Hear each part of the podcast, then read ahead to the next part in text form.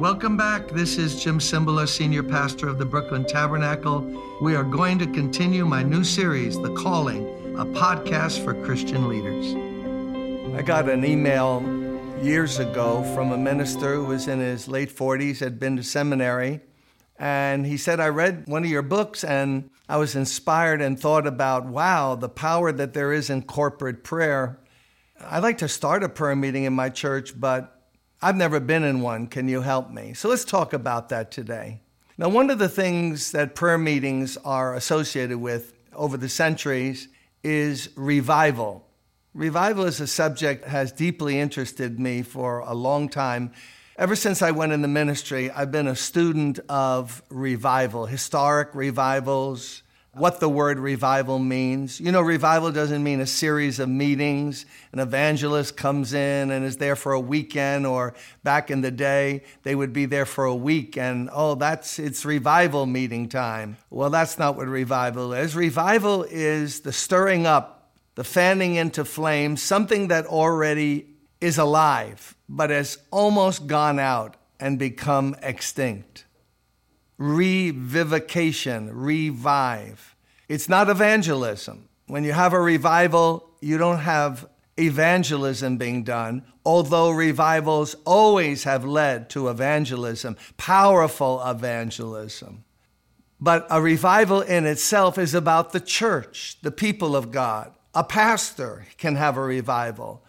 A choir can have a revival. A local church can have a revival which means they get tired of the same old, same old, and they want God to show up now in a new way. Some people have defined revival as a return to the manifest presence of God, where God the Holy Spirit now begins to make himself known in powerful ways, sometimes soft, sometimes loud, but there's a revival. There's a new interest in God, a new awareness of eternal things, of invisible things, of the things that God has promised in His Word. That's a revival. And all revivals have been preceded by the same thing throughout history, and that is by prayer. There have been times like the Great Awakening. It's a great thing for you to study. I highly recommend to you to start building a library around revivals, the Great Awakening, the Second Great Awakening, the Welsh Revival, the things that God has done throughout the centuries when people began to really reach out to Him and say, No, we're not settling for this anymore. When I went in the ministry, I knew I needed a revival, the church needed a revival. It was on life support. And we began to emphasize the prayer meeting. That's another story for another episode, but we began to emphasize let's gather together to pray that God will come. Well, no, God's already there. Uh, I know God is everywhere, He's omnipresent. But in revival, God makes Himself known in glorious ways. Do you want that? That's the question. Do I want that? Do we feel we need it? Or do we not need that? Do we not need that in this country today? Churches to be revived so they shine brightly and they carry out the purposes of God that He has planned for them. So now, a prayer meeting. People have visited our church over the years and actually sat in the prayer meeting where I dim the lights on Tuesday night. So people who come early, the doors open at five, but people pile in there and the lights are dim.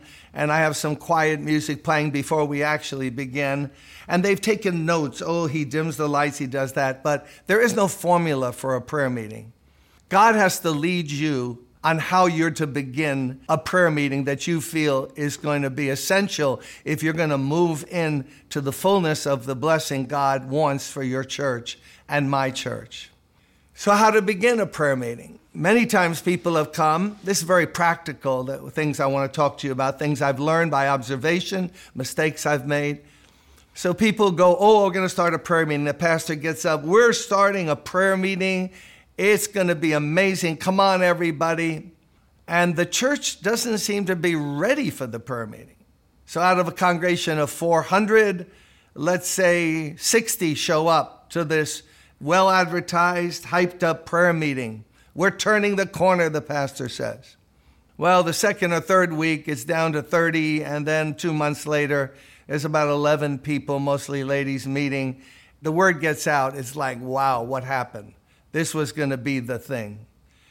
So then that's like a double whammy because now people feel defeated and the pastor can get discouraged. And this is why there aren't prayer meetings in most churches. The pastor does not want to have a sign of weakness. Wow, my building had 400 on Sunday and now 11 people.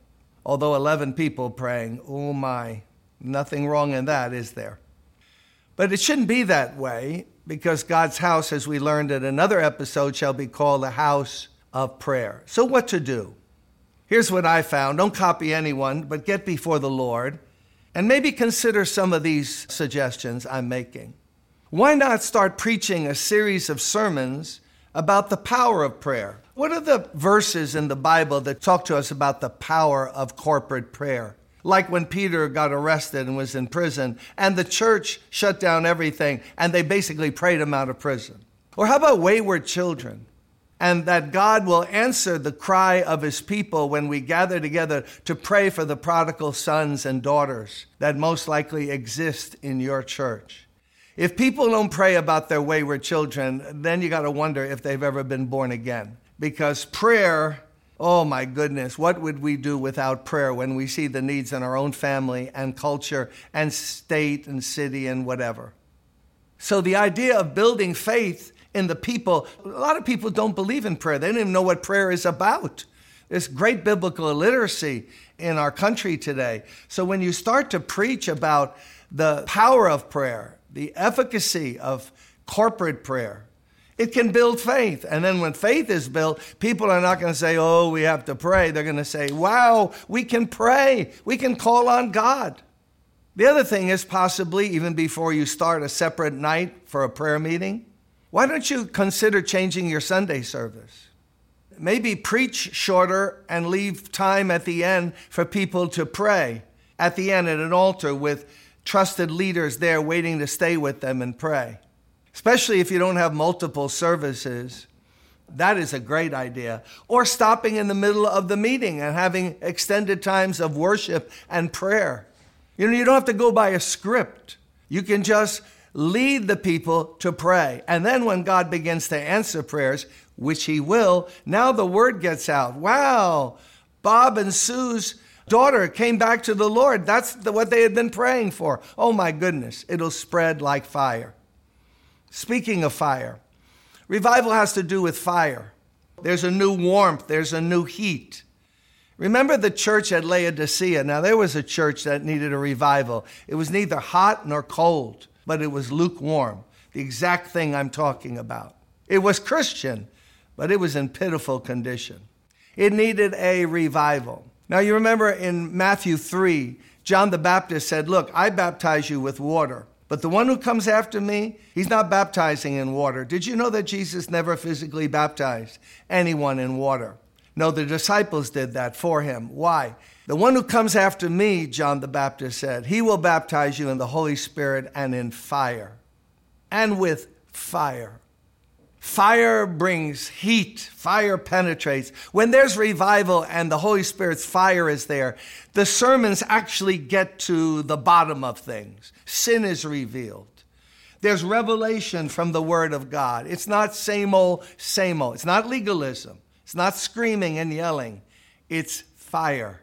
Fire penetrates. You know, water and oil are symbols of the Holy Spirit, but if you put that on the Bible, it'll just be wet or oily.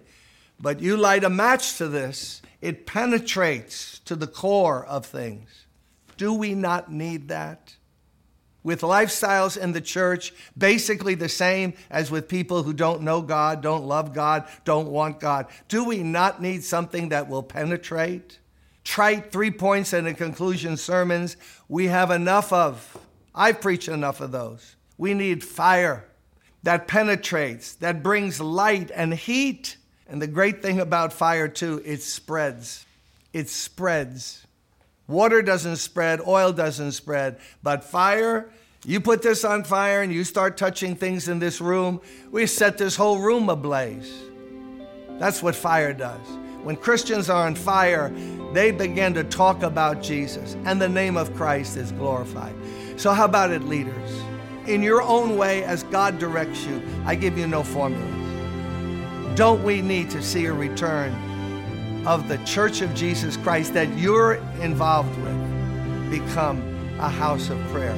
Let's believe God to do great things and answer to corporate prayer. Amen.